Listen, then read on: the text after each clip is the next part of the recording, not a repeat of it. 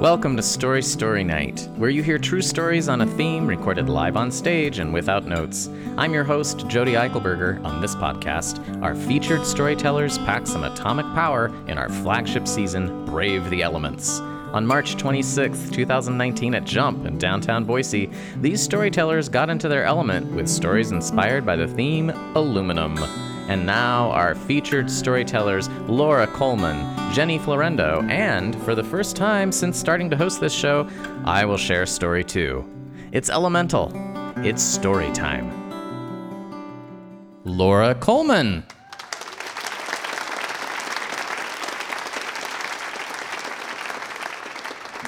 And hello, hello everyone. So, have you ever wanted to skip Thanksgiving? And just skip all the drama and the political banter and your Uncle Bob saying, Make America Great Again. well, I did that last year. My boyfriend and I loaded up our blue heelers and headed on down to Moab, Utah to explore the Red Rock country down there. Blue dogs, red rocks, good time. Of course, with a road trip comes the need for fun music playlists, audiobooks. We listened to Born a Crime by Trevor Noah, really good book. Uh, and then we found ourselves in the podcast realm. Lovely realm.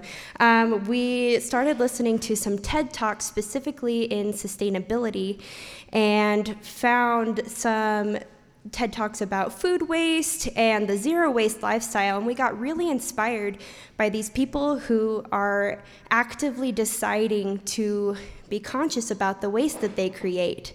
Um, so we decided, why not do the rest of our vacation zero waste? Who's stopping us? And so we did. And it was kind of a big decision to make because we're both from Idaho City. And Idaho City is a super small town about an hour away. I don't know if you guys have ever heard of it. Uh, I had 25 people in my graduating class. And there really was no um, sustainability focus or eco friendly things, except for one guy who actually started this program called Cans for Kids, where he collected aluminum cans and donated the proceeds. But that's about it. So, like I said, it's kind of a big deal for us from go- going from zero to 60 uh, in this. Um, so, our first obstacle was going into a grocery store. And once your mindset has changed you see everything bad. I walk in and all I see is packaging. So many things in packaging. Like, you can't avoid packaging unless you're very careful about it. Even the bananas were in a plastic bag. Like, don't bananas have packaging called the banana peel? it's crazy. Um, but other than that, like, we, we lived on fruits and vegetables. We found some bulk bins and lived on some grains. Um, specifically, Moab has awesome, gigantic carrots that we lived on. We even fed the carrot tops to our dogs. Um, and so it went well the rest of our vacation. We recycled the materials we brought with us before we made this drastic decision. And um, we got to the end of the trip, and I was pouring a bowl of granola and got my cashew milk out that I had brought and poured the last drop. And I look at this container and I'm like, what is this? Like, is there wax on the outside? Like, it's paper, cardboard. What the heck is this thing? Um, and I look around the container, and there is a recycle symbol with very fine print. And it says only where the recycling facilities are available. And so I'm like, I don't know where the recycling facilities are available. So I brought it all the way home. It went from Boise to Moab and back to Boise because I didn't want to throw it away. And so we got home and I hopped on Google, and I'm pretty good at Googling. I've worked at a library for a number of years, and I found that that waxy part on the outside is not wax, it's actually polyethylene, which is plastic. Weird. And then the next layer is paper, and in some shelf stable cartons, there's a layer of aluminum. Very interesting. So, this must make these very difficult to recycle. I, I, can't even imagine. And so I decided to call the city in the recycling department, see if they knew of any place I could recycle this or take this. And the first person I talked to said, Oh, yeah, you just put that in the orange bag, no big deal. And I was like, Lady, this is not just plastic. this is also paper and sometimes aluminum. And she didn't even know that. And so she forwarded me to someone else. And the next lady's like, yeah, you actually have to throw those out. Those go right in the landfill. Um, boo, unfortunately. Uh, so I um, was really kind of bummed out at that news, and so I did a little more Googling uh, and found an organization called the Carton Council. And the Carton Council actually educates people about recycling cartons and um, have a cool tool where you can put in your zip code and find the nearest carton recycling facilities near you. And so I entered in my zip code, nothing. Entered in a couple other zip codes, nothing. Nampa, nothing. Kuna, nothing. McCall, nothing. Pocatello, nothing. Coeur d'Alene, nothing. Literally nothing. There's nowhere in Idaho you can recycle these cartons. And that's just completely insane. They're just going straight in the landfill. Like, how many of you use alternative milks or broths? Like, nobody? All right. Great. A lot of people. okay, and, and you know that you, there's nowhere in Idaho to recycle this at this point. Um, and so, I saw an alternative at the bottom of the page where you can actually mail in your cartons to facilities that will recycle it for you. And so I thought, great, I can just save my cartons and send them on away. And I there was really no time in between deciding to do that for myself and deciding to involve the community because I'm a very impulsive person. And so I got on Facebook and I reached out to some Facebook groups like Boise Bench Dwellers in the North End and to garner up some interest for carton recycling, and I got some people interested. So that turned out to me doing a pickup service where you sign up. I know.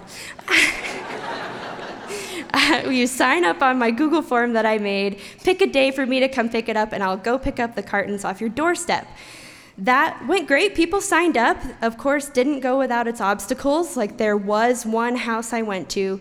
There were no cartons on the step, and they had scheduled it. And so I decided to knock on the door. Maybe they forgot. And I knock on the door, and this man opens the door looking confused. I'm like, Hi, I'm Laura from Recycle Pack. I'm here to pick up your carton recycling. I had somebody from this address sign up for pickup today. And he looks at me confused, and I see behind him there's this woman kind of scantily clad in like a silky robe. and he's like, "Oh yeah, my my wife must have done that. I, I she does stuff without telling me." And I'm like, "Okay, so that's not your wife behind you." okay, this is fine. I'm gonna leave now. on that note, I decided, you know, this whole pickup thing, it's. I'm driving back and forth with my gas powered car. It's kind of negating the fact that I'm recycling. So I decided to reach out to the Boise Co op and see if they'd be willing to be a drop off location. And they said yes. And I'm like, great. I don't have to go through that again. Awesome. Uh, and that got set up in January, and the cart, the bin's been filling up. Uh, at first, it was every few days. Then I got to every two days, every other day, every day, and now sometimes more than once a day. Um, so it's a little overwhelming.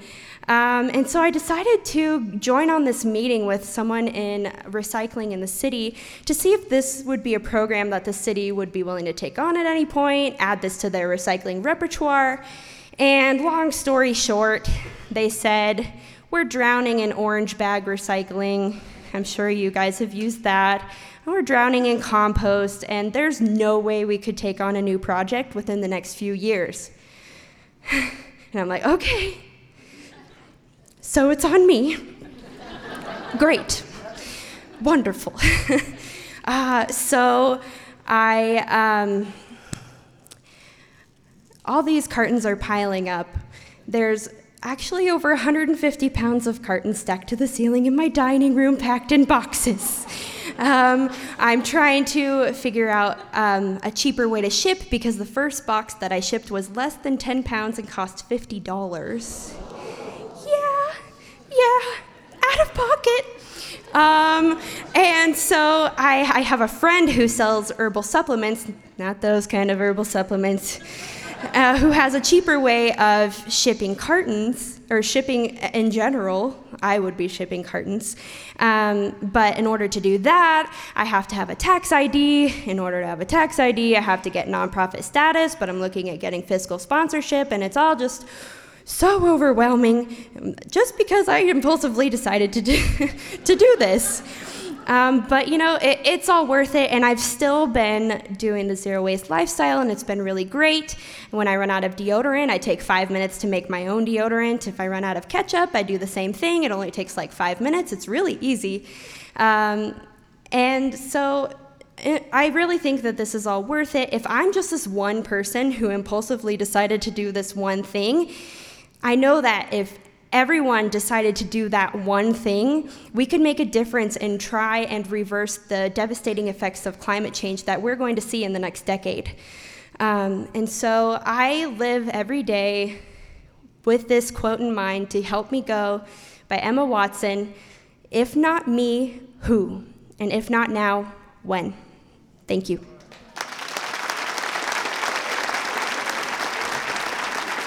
Jenny Florendo.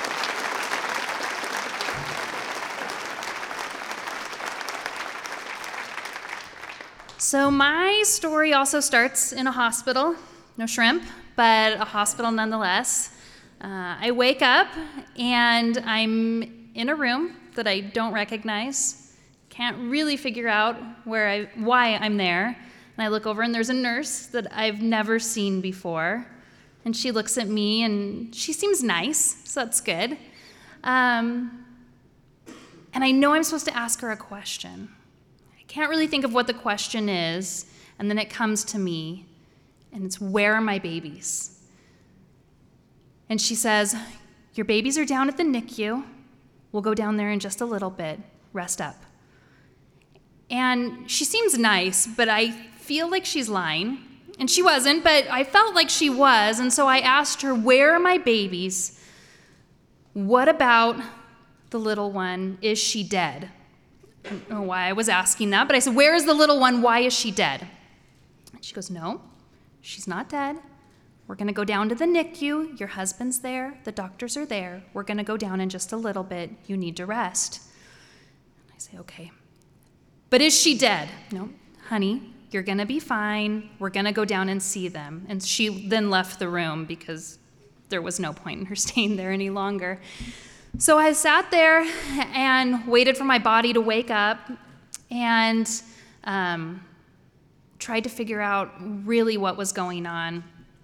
And uh, I thought back to two months previously, my husband Joel and I um, had gone in to have an ultrasound on our baby. And we were scared, but we were excited. Um, I was 17 weeks along. We'd already heard the heartbeat of our one baby.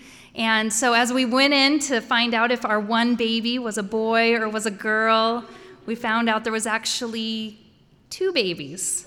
You know, they're like, oh, hmm, that's interesting. Something that you don't really want your ultrasound tech to be saying. Hmm, uh, that's a second heartbeat in there. And my husband starts laughing, and I get angry because I don't know why my baby has two hearts. And he's laughing at my mutant baby. And as she starts finding different body parts, I start to realize, well, there's two babies in there. And I'm not gonna lie, I've always found twins to be very creepy. And I, the fact that they started as one person inside me and then at some point they decided to clone themselves and then become two people and I didn't get a say in it at all. Like they just decided it on their own. I'm already outnumbered. And here I am, and my husband's laughing, and the doctor comes in and he says, Wow, twins, it's so exciting. Yeah. And he says, One thing that we're not seeing is an amniotic sac in between your daughters. And normally, twins, they each have their own little amniotic sac that keeps them safe. It's their own little cocoon. And my daughters didn't have that, they were sharing an amniotic sac. And it made for some really cute ultrasound pictures. They were holding hands and being closer than they ever have been outside the womb. But they their umbilical cords had become a tangled mess. And so the doctor, we lived in Twin Falls, Idaho at the time, two hours south of here. And the doctor was very honest with me and said, We cannot handle your pregnancy here. I've never actually seen a pregnancy like this. And um, to be honest with you, our NICU would not be able to handle the types of babies that you're going to be delivering. I'm like, the one with the two hearts. And, and so he sent us up to Boise. And so we, um, we did the drive two hours up to Boise, waiting to see what's going to happen. And uh, as we met with a maternal fetal medicine specialist, they informed us that the best way to, to move forward is that at viability, I would come into the hospital and I would be monitored for the remainder of my pregnancy. So at 25 and a half weeks of pregnancy, I went in to St. Luke's and prepped myself for a 10 week stay. Yeah, right? I could have all the milkshakes I wanted. There was no diabetes yet or anything, you know. It was it was going to be pretty great. Um, but I was monitored constantly to check and make sure that the blood flow was still going through both of the umbilical cords, that their heart rates were strong, and that they were growing appropriately. So I was supposed to do that for 10 weeks, and I made it 10 days. So the nurse comes back in and she says, Hey, are you ready to, see, to meet your babies? And of course, inside, I'm like, uh, No. Like, I'm supposed to meet my babies in eight and a half weeks instead of right now. But I'm a new mom and I'm not supposed to say that, so I have to smile and say, I'd love that.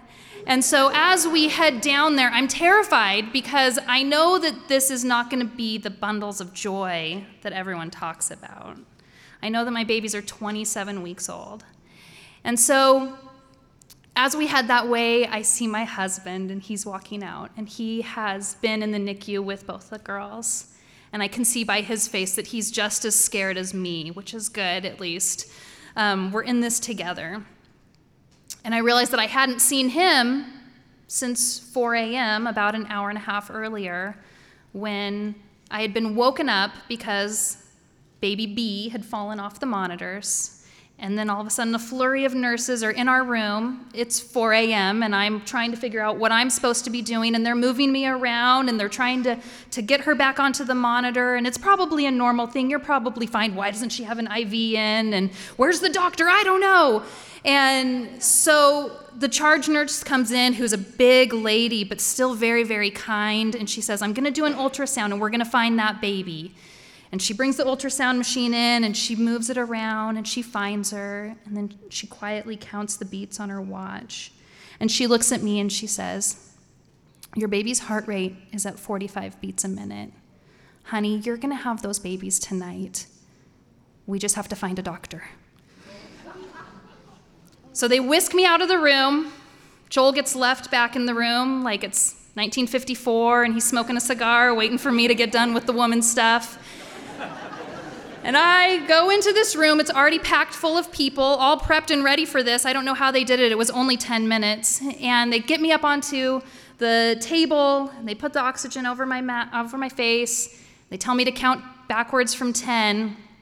And as I'm counting, I'm thinking, Jenny, when you wake up, you're going to be a mom. Don't ask any stupid questions. Only ask about your baby. Zzz. It had only been like two months. I really had not fully grasped the fact that there was two of them in there. So, um, the first time that I met my daughters, nothing could have prepared me for that. Baby A was one pound, 14 ounces. Baby B, the little one, as we called her, was one pound, nine ounces. They were just itty bitty, and it was terrifying. They were an hour old, and they'd already had two blood transfusions. The doctor said they look strong, they're going to do great, they're good fighters, but it's going to be a tough journey. So, I'd had a different plan, though. I'd had a C section, so I was allowed to stay at St. Luke's for three days. But the doctor said that the girls would be there f- at least until their due date, probably, which was still three months away. My husband was a school teacher in Twin Falls, two hours away. He made $19,000 a year. Yeah. So, needless to say, we couldn't afford another apartment, we couldn't afford a hotel room. We couldn't afford really anything. My plan was to squat in the hospital, you know, like just kind of jump from empty room to empty room until someone didn't notice me and then I'd move around. And then uh, the day before I was discharged, the patient care coordinator came in and she said, Hey, there's a room open at the Ronald McDonald House. And I said, Oh, oh okay. You know, I knew two things about the Ronald McDonald House. The first one was that was where kids with cancer stayed because that's what I saw on TV. And the second one was that they collected those weird little pop tabs, and I always was supposed to do that in school for some also weird reason. Now, I found out later that only one of those is correct. correct. They do collect the pop tabs. Um, but it's not just a place for kids with cancer, it's actually a home for families of children that are in the hospital or are struggling or need help. So I get discharged. My sweet husband drives me over to the Ronald McDonald House, which is just right across the street from the hospital. And as we walk in, we're totally honest with them about our finances. Like, we have no money. Um, luckily, Medicaid has, had offered to pick up our, um, our daughter's birth starting April 1st, but they had been born March 31st. So we were only on the hook for day one which the bill was around $100,000. So they kindly looked at us and they said, It's okay, just pay what you can. So as I settled in to St. Luke's, or to uh, Ron McDonald House, Joel settled into his life back in Twin Falls, and we saw each other on the weekends. Now, they say that the NICU is a roller coaster ride, but whoever says that um, obviously doesn't like roller coasters, because really what they need to say is the NICU sucks. Like it just sucks all the time, and you feel super inadequate all the time. And I had no idea how to be a mom, especially to these things that were like the size of a pack of butter. And I didn't know what to do. And my days consisted of mostly just sitting next to the incubators called isolettes. Um, reading Harry Potter, I read the entire series while we were there, and then also pumping constantly. It's all I did. Every three hours, day and night, I pumped because it was the one thing that I knew I could do to give my girls life. So, um, one thing that I do remember is the Ronald McDonald House. I, I honestly have some PTSD from those three months, and there's not a lot of details that are super clear to me. Faces are all kind of blurry. Names just don't exist, so I make up fun names for people. Um, and and but as I as I walked through this, I do remember some some really amazing things about the Ronald McDonald House. Like every morning, I'd get up and there'd be Starbucks pastries, and that was extravagant for us. I could never get the pastries at Starbucks. Like that was amazing. And there was Girl Scout cookies galore, like boxes and boxes of Girl Scout cookies all the time. It was amazing. But then there was also people there. Every morning I'd wake up and there'd be someone making me breakfast and asking me how I was doing, how I was coping, how are my daughters doing, asking me more and more questions about them. And it's, they gave me a family, a family of strangers, honestly, people that I'll probably never see again. One day I remember more vividly than any of the other days because I had so many questions about that very first birthday. Um, but one day, about two months in, I met the respiratory therapist that had been in our room. And she said, Oh my gosh, that day was so crazy, wasn't it? And I said, Honestly, I don't remember. I don't remember anything about it. I still don't even know who delivered our babies. She said, Oh my gosh, do you want me to tell you the story? yeah, obviously. So she tells me she was the respiratory therapist for the little one. And um, as she got in there, there was already about a dozen people in the room, which I remember. Each of the girls had a doctor assigned to them, plus two nurses, plus a respiratory therapist. I had two nurses, I had the anesthesiologist, and I had the doctor, a resident, who in my head I picture being a terrified Doogie Howser. I don't know what he really looks like, but I call him Doogie because I don't know his name. Um, and so Doogie's delivering, and this is the first time that he had delivered micropreemies, and especially twin micro, micropreemies. I'm sure it was a scary day for him, too.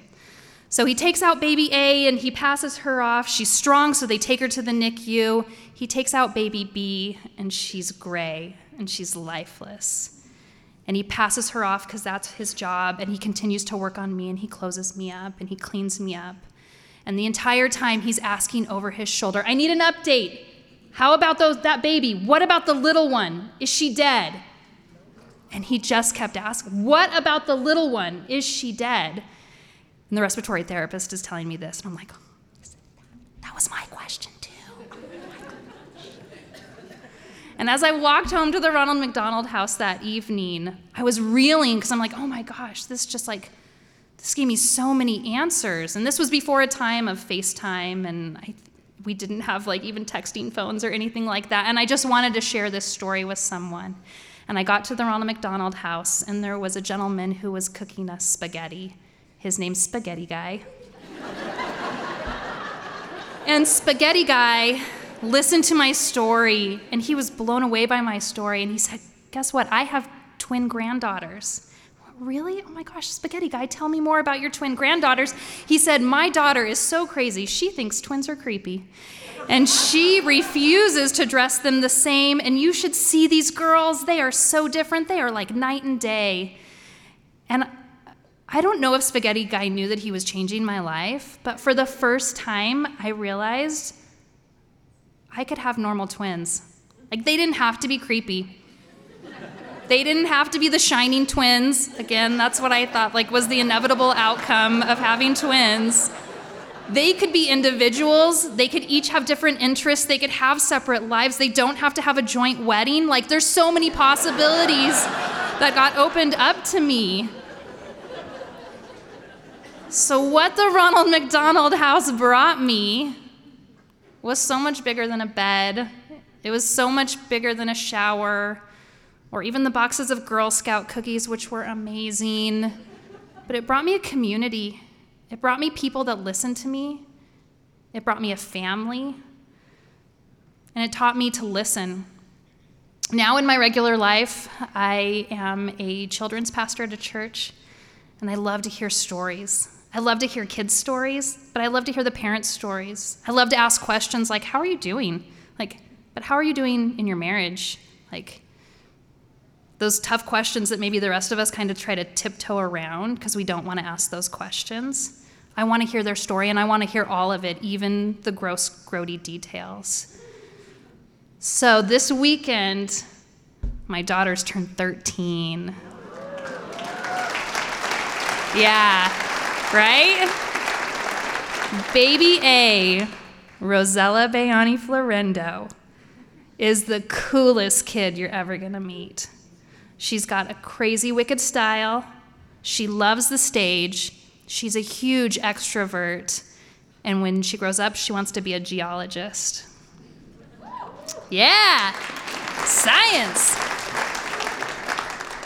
Baby B, Johanna Faith, the little one. She's still little, but she's kind. She's got more grit than any kid that I've ever met in my entire life. Nothing has ever been easy for her, but she still keeps working at it and she still keeps trying. She's going to be a veterinarian when she grows up because she loves animals and she's got a heart that just bleeds for hurt things. So I look at the pop tabs, and there's something small that can make a big difference. And I look at my girls, and there's something small that's going to make a big difference. Thanks.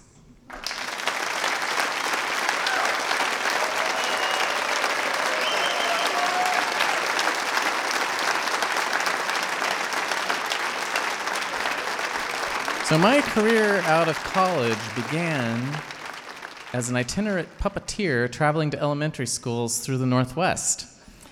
And my first year, I toured Rumpelstiltskin, where I played Rumpelstiltskin and Papa and the dog, Fritz. And then the next year, I had the opportunity to write a show, and I actually wrote an operetta for puppets because my degree in college was in opera vocal performance.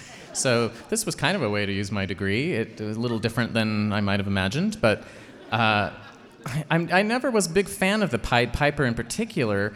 But the radio broke in my car. Uh, it was not a Dodge Seneca, uh, it was a Datsun 210 SL. And uh, I, uh, came, I just heard this sort of dum dum dum dum dum dum dum dum dum dum dum dum dum dum dum dum and I thought, oh drat, a rat running across the floor, how fat, go scat, I'll sweep you right out the door, it's a rat. Yeah. So then I had to find a show that would fit a song about sweeping a rat out the door. And the only story I knew of was the Pied Piper who got rid of the rats of Hamelin Town. So we've been tour we tour in a Chevy van, we fill it with our set, we fill it with the light equipment and the sound equipment and the puppets, and uh, the two of us perform everything, and we hit the road, and we get $40 a day per diem, and we have to stay in hotels. So we stay in very cheap hotels, and we usually determine that by how much neon is on the sign outside. And one of these hotels was in Federal Way, Washington. I think it was called the Roadrunner Hotel. And we parked our van out there. We had a quiet evening, came out the next morning, and the van was gone. Just an oil spot there in the parking lot. And we looked at each other, and we looked back at the oil spot, and we looked at each other, and we said, The van is gone. And I could only imagine that that was how the townspeople of Hamelin reacted. When their children disappeared, they just looked at each other and said, The children are gone, as they watched the fog lift off the distant mountains. So we had to take a train back to our headquarters in Vancouver, Washington. And we were there, and a week later, we got a call from an impound yard outside Seattle saying, "Hey, we've the police recovered your van. It's in our yard. Come pick it up." And we had, I had written the show, and my partner Mary had built all the puppets, designed the set, everything. This had been our life for the last year, and it had just disappeared. So we were very concerned about, well, what's in the van? Like, can you tell us what's in the van? And the guy said, oh, it's just a bunch of wood. And we thought, well, a guy who works at an impound lot would probably see our show and think it just looked like a bunch of wood. So we still had hope. But we got up to the impound lot, we looked in the back of the van, and it was a bunch of wood. Our set had aluminum pipes that held the canvas drops. Uh, the lighting equipment were aluminum um, stands, the sound equipment, speakers. Uh, we thought it made sense to steal that, but we were like, well, why did, why did he take the puppets? And then my partner said, well, you know, the bones of the puppets are made out of aluminum rods. He might have. Yeah. the poor children. So I got in the van, Mary got in her car, we started back on I 5 South, back to Vancouver. And about a half an hour, I just was like, no, this can't be it. This can't be the end. So I pulled over on the side of the freeway. Mary came over next to me and she was like, what's something wrong? And I said, well, I just, you know, I noticed that on the police report, it lists the address of where they recovered the van. Why don't we go there?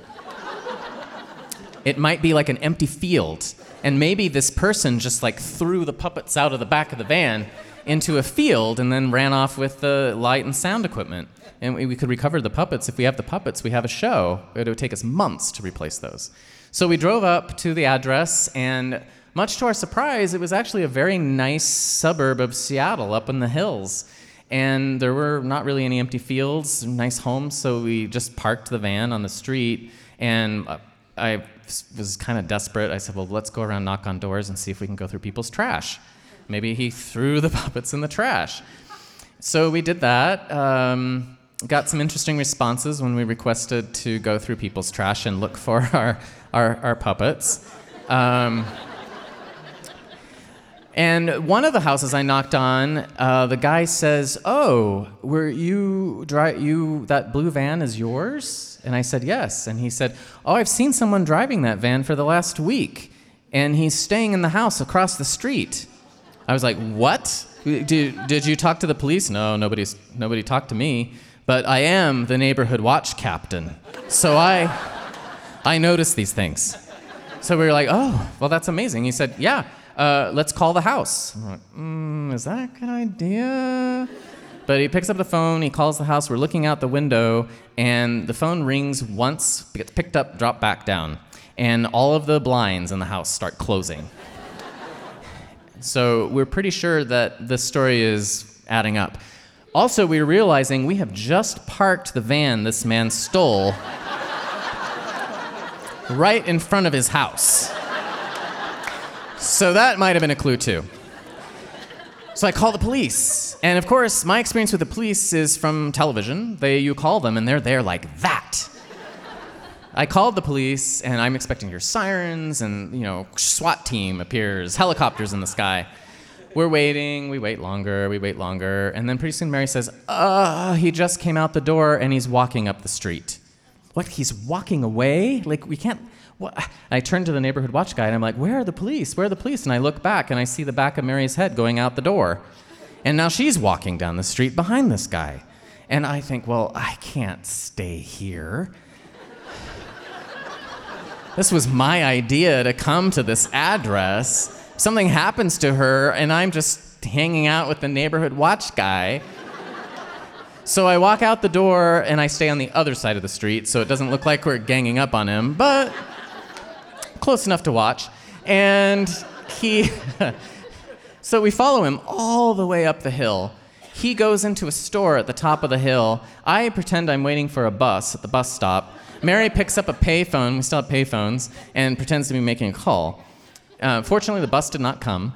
Uh, and he then comes out of the store and starts walking the other way down this other thoroughfare. And Mary comes back to the bus stop. I'm like, we can't keep following this guy uh, we, you know, this is, this is crazy. And she's like, it's okay. I can sketch him. okay.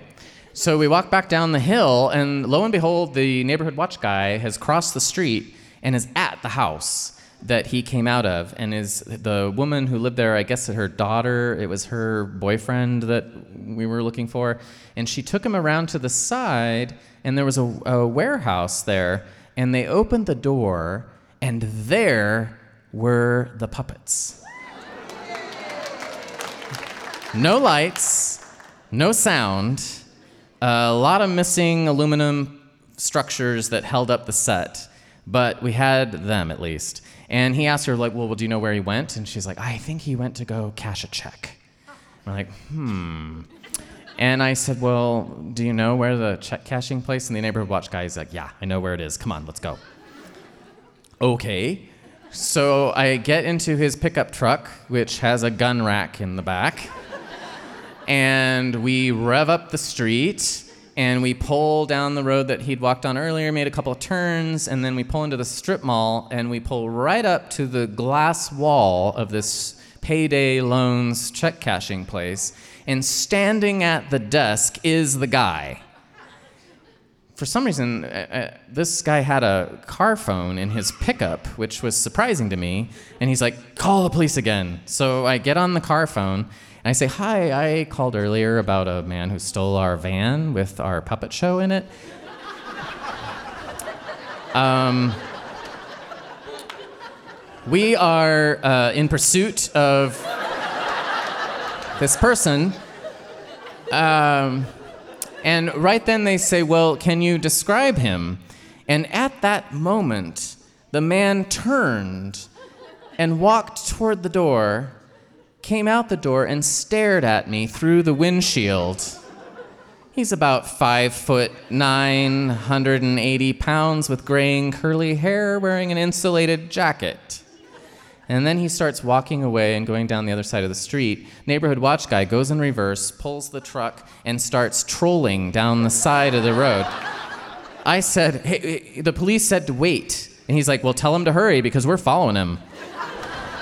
So we're going about five miles an hour down this road with a guy walking right next to us.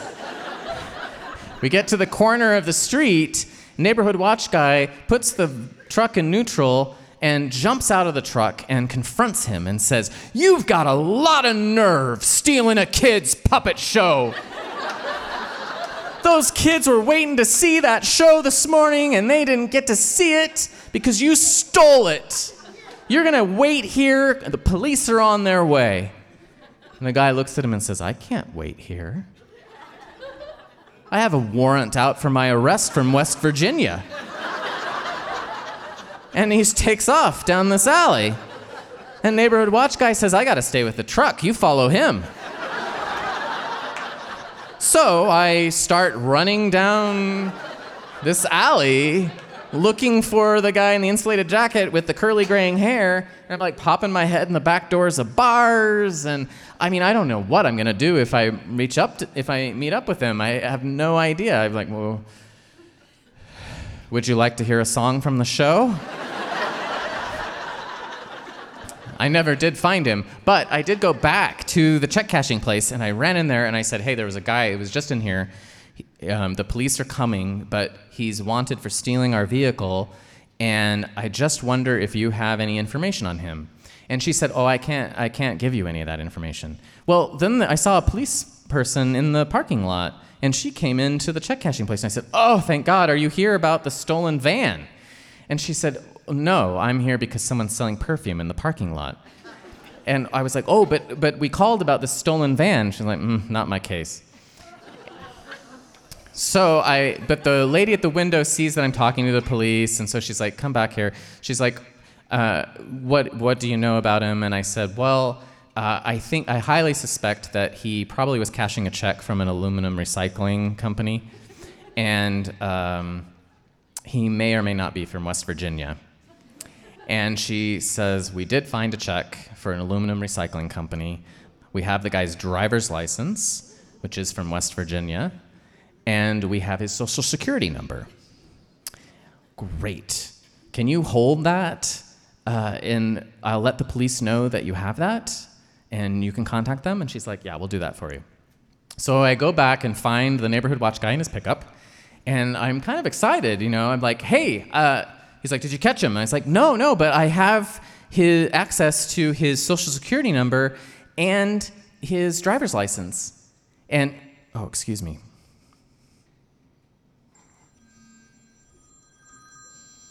Yeah. Yeah, okay, Jody, I'm wrapping it up.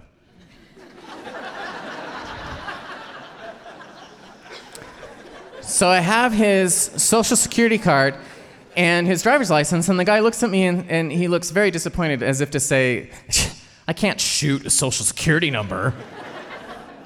we go back to the house. Uh, there finally is a policeman there at the warehouse. He drove a minivan little disappointed in that.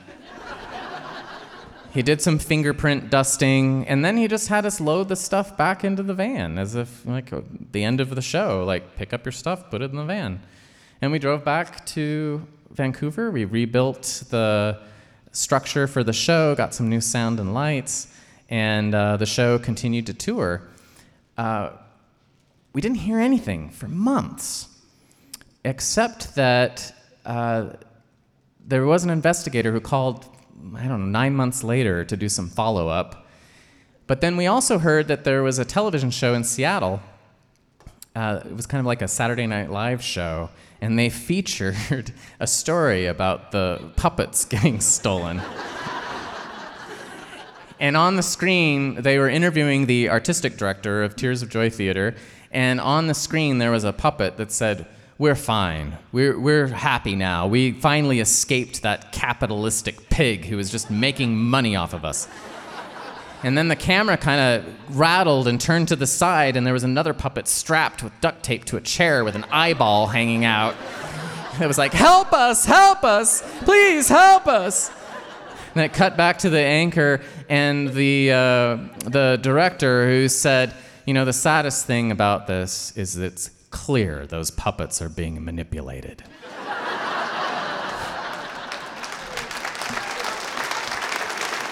Thank you.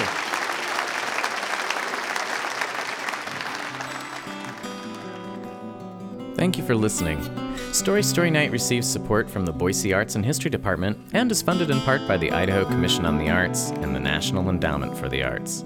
Thank you to our media sponsor, Radio Boise, our season sponsor, Pettit Realty Group, and the aluminum show sponsor, Sage Yoga and Wellness.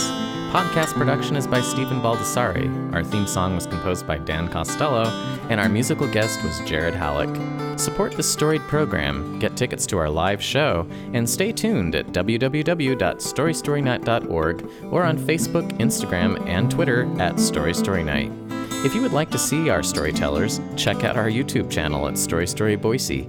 You can also donate by phone. Text flagship to 41444. Thanks for being a part of our story.